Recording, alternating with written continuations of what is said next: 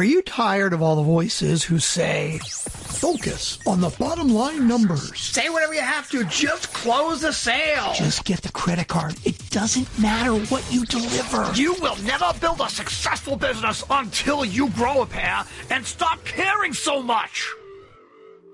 Here, we respectfully disagree.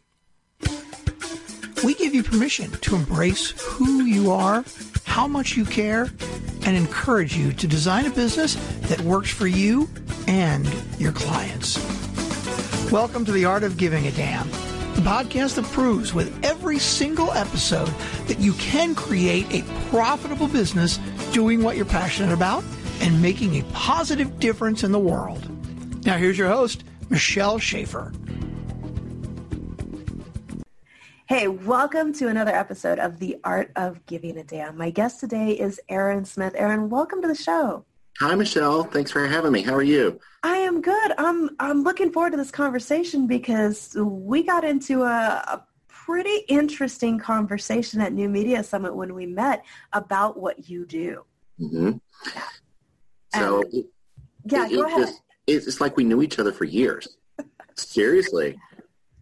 You know, some people you meet and just immediately connect with what it is they're doing in the world. You just, it's something that is so important and so valuable and you see why it's so needed. And I think that's really what it was. So why don't we start there with, and I'll let you share kind of from your own perspective, um, what it is that you give a damn about, what it is that you're working to change. All right. Well, been in education for 21 years, seen a lot of wonderful things happen, but unfortunately seen a lot of travesty along the way. And, you know, when you feel like you have the power to change the world, whether it's one person or six billion, you, you think, how can you have the most impact? Right. So a buddy of mine, we're just sitting there and we are having a beer because, you know, great conversations happen around alcohol. Or at least the most interesting ones. the most interesting ones exactly. You know here hold my beer let's go. So but um anyway we were talking and he says why are you writing another book? And i said because i love to. And he says you want to do something bigger and better. And i looked at him kind of funny. He says change the world. Do something unique that nobody's ever thought of. So you know a couple beers later we thought about it and it says what would it take to build the perfect public school? That's the question you got my attention with. And when you think about it, there's no right or wrong answer to it because there's so many different variables.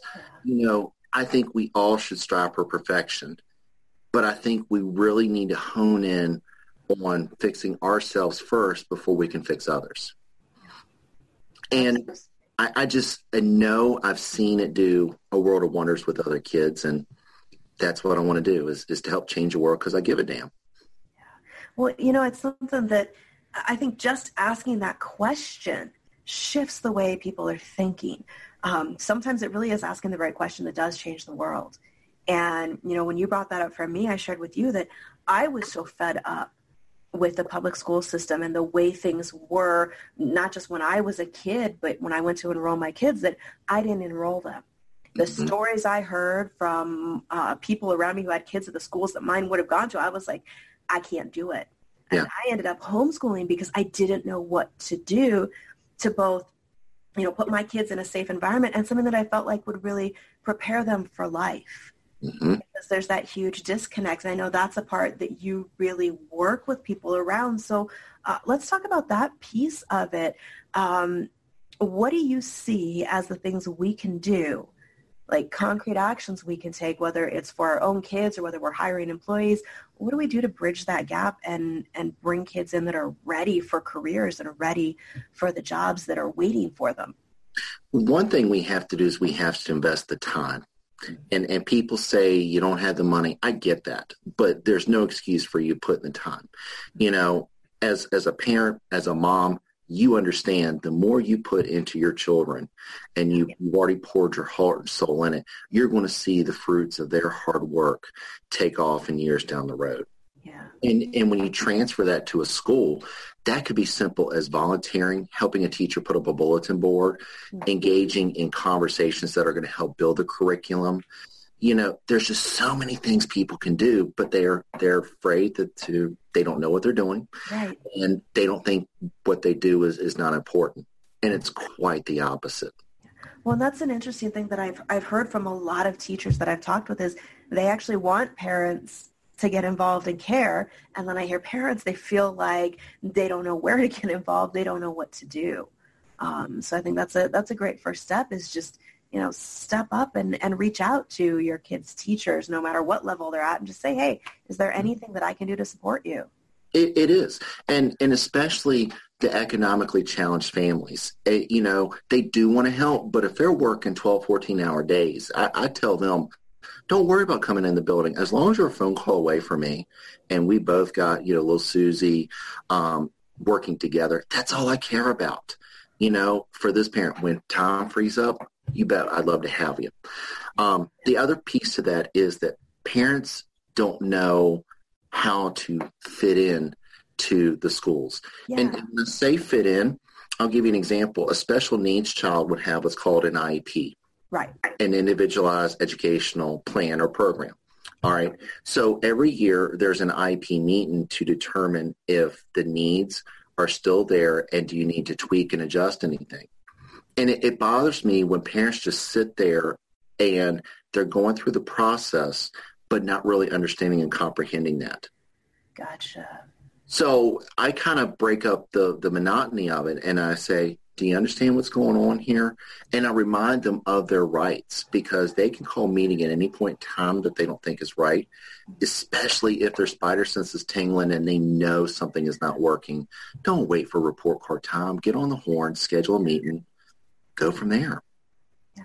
And I think that's something that parents really are the best advocate for their kid. I mean, you got to work in cooperation with whatever teachers you're working with, but do the work and advocate for your kid because it makes a huge difference. I know, you know, it's funny you say IEP meetings and it, it brings up memories because I was a kid sitting outside while my parents had that meeting mm-hmm. with the teachers, which seemed like it took forever uh, as a child. But I also know, you know, they would come out and discuss it with me and say, you know, here, this is what you can expect and this is what we expect of you.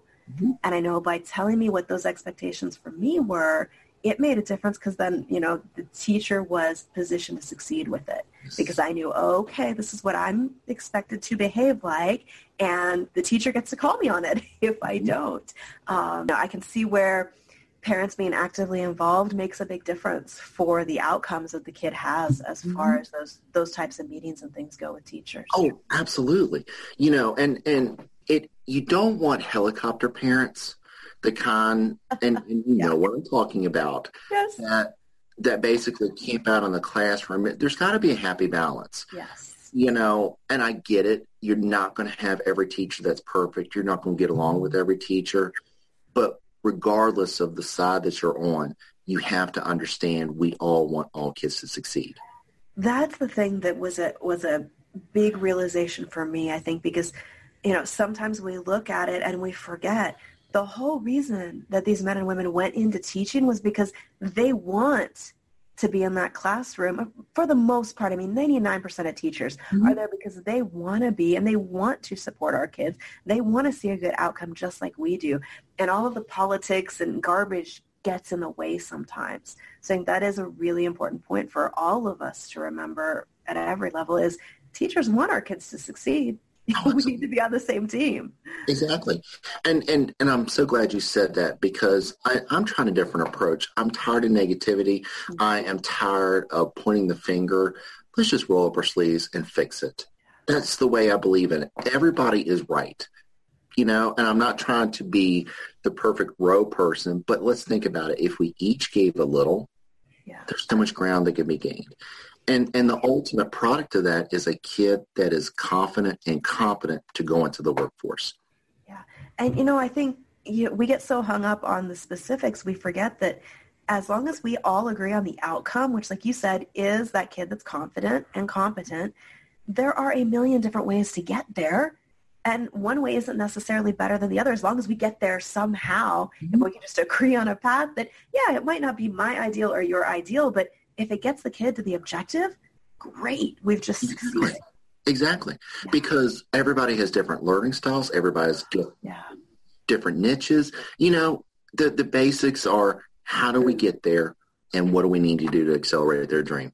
Yeah, absolutely. Well, and that's such an important part of it because I think sometimes one of the weaknesses in whether it's the parenting side, the education side, both, everybody is we don't really dive into enough like what is this child's dream?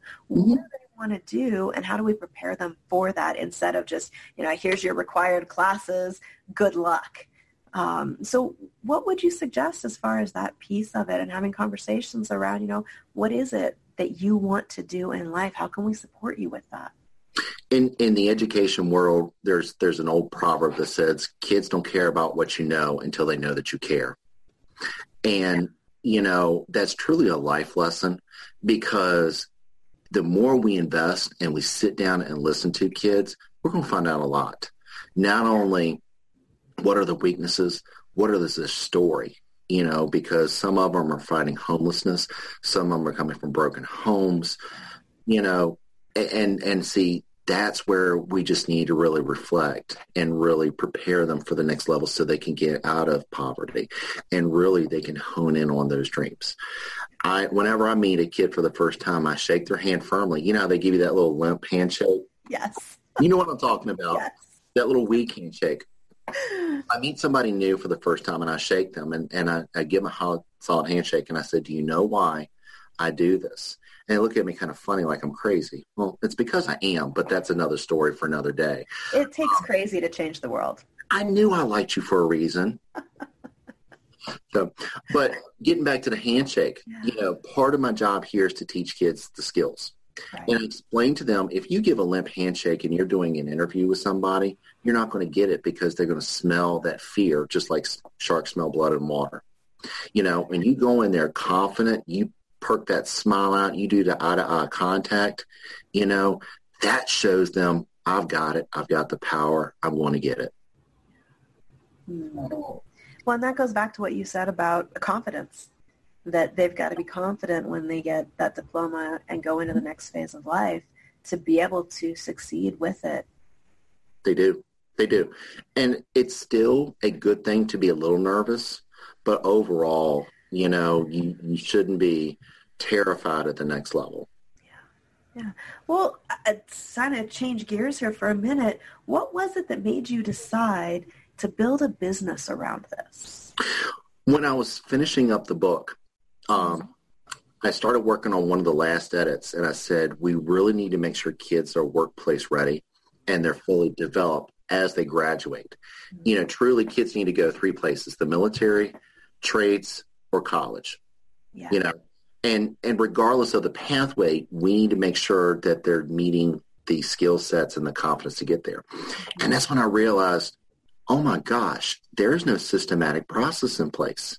There's not. You know, when you think about the Workforce Initiative Act, people mm-hmm. are spending billions of dollars in professional development money to fix individuals and their problems. And don't get me wrong, it's great, but you've got to develop a pipeline to fix the masses first, then you trickle and hone in on the individuals. And and that's when I was like, Eureka. So that's kind of been my dream is is when you can fix education and you can fix workforce at the same time, you're you're going to be solving three quarters of the world's problems. Oh, absolutely, because that's something that first of all, most people don't actually have that honest conversation with themselves about here's my paths, which one of these three is right for me or my mm-hmm. kid. Mm-hmm. Um, but it's easy to focus in on individual one at a time trying to fix something that really is such a bigger problem. It's it's a systemic problem. And mm-hmm. the only way to fix that is by getting involved and saying, let's fix this for everybody because it in fact it affects, well, infects as well, but affects all of us. Yeah. You know, it's, yeah. it's, it, it's such an issue. So what are the things that inside your company that you offer and that you do to fix this? Because you've got a really big mission. I know we've got people listening who are thinking, okay, so what are the steps? Like, how do you actually do this? Well, I, I call it steps for a like a better word, where number one is you have to see the vision.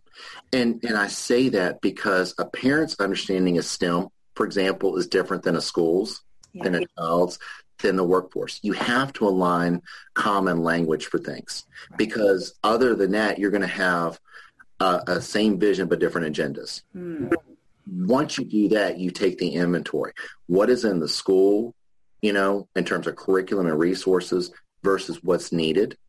And then from there, then you start identifying um, an action plan. You, you kind of evaluate what you need to do to get to the finish line. All right. So then the P is you preparing the action plan. Mm-hmm. So you're basically looking for grants, funding, the right people on board, the network. And, you know, the last thing is you start up STEM and career tech ed into the schools mm-hmm. and also the workforce. Now, it, it's already there, but it really needs to be amplified even more because it's still isolated by classes and it really just needs to be integrated into all the classes. Yeah, absolutely. Um, so what are some basic next steps for people who are listening and thinking, you know, I want to help connect my school to this as a resource and as a solution, or who are maybe parents sitting here thinking, yeah, my kid needs this. What's the best way for people to find out more about what you do and how to bring it into the lives of the kids that they're dealing with? Well, one, just connect with the school. You know, seriously, pick up the phone and, and call them and tell them, I want to be more involved. I want to learn more about careers with my kids. You know, across America, there's job centers. Mm-hmm. And, you know, you can go in there and just do a field trip and just see what it's about. And then you could find a career day, be involved in a career day, and really help get those open opportunities where you can expand their dream or let them talk to a recruiter in the Army. You know, let them see a 3D printer that Alcoa Howmet has and talk to an engineer. All right. So before we wrap up here, tell us about your books because I'm sure people are going to be curious uh, where they can find those and a little more about them. Sure. The, the first book I have is called Awakening Your STEM School.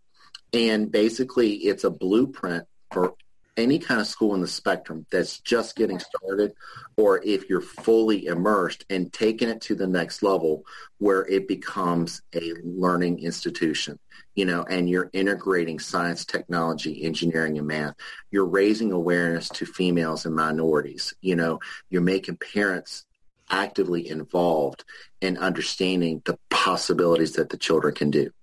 Um, so that's available on amazon right now Okay. And of course, the one that's coming out is called Blank Check, Recreating America's Broken School. It's a fictional book. Okay. So I'm trying a different approach to eliminate the variables and hopefully create a discussion about the what ifs. You know, money is always an issue, but what would happen if you had a blank check to change a school? What do you think would happen? That's a great question and, and great way to look at it because I think when we ask questions like that, we're able to think so much more creatively. Mm-hmm. And then we can figure it out. If we see what the solution is in an unlimited space, then we go, okay, well, what steps can we take towards that right now, given the limits we have? What is possible? Yeah, yeah. And, and that's it. And, and I keep telling people we're only bound by our imagination. Mm-hmm. You know, it's the termination that makes it a reality. Love that. So I, I, did a quick search. I see the book on Amazon here, guys. It's 99 cents to grab the Kindle edition, which is a fantastic uh, deal. You got a bunch of five-star ratings on this. Um, if you are looking for support, if you're a teacher or parent, uh, go grab a copy of this. Give it a read and see what ideas come out of it for you. When is your new book coming out? We are looking to launch it this summer. summer so okay. probably August. Um, Believe it or not, I'm in my 19th edit now. Oh, that sounds so, like a fun process.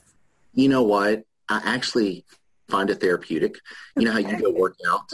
I, I wish I had the time to go work out, but just that solitude every morning of just sitting down and writing and reading and researching, to me, you know, that's my working out until I can find time to work out again. oh, that's, that's quite a process, but I'm sure the end result will show the time and, and, you know, care and mission that was put into that. Oh, thank you. You know, it's it's always fun having conversations with people like you, Michelle, who truly care. And and and you do. Your your heart is so pure. You want everybody to succeed. And I appreciate that because unfortunately I don't have those conversations all the time. Yeah.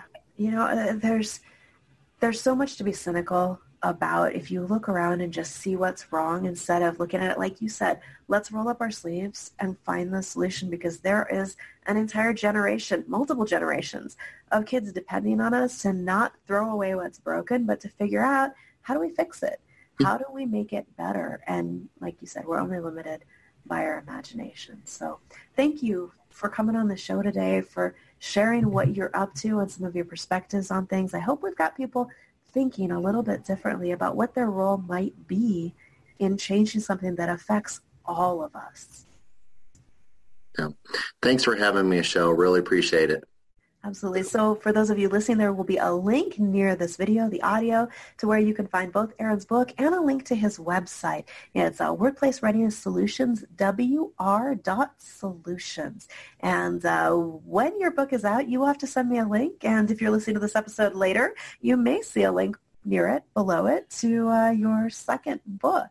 So thank you again so much for your time and for what you're doing to make the world a better place and really make a difference for the next generation.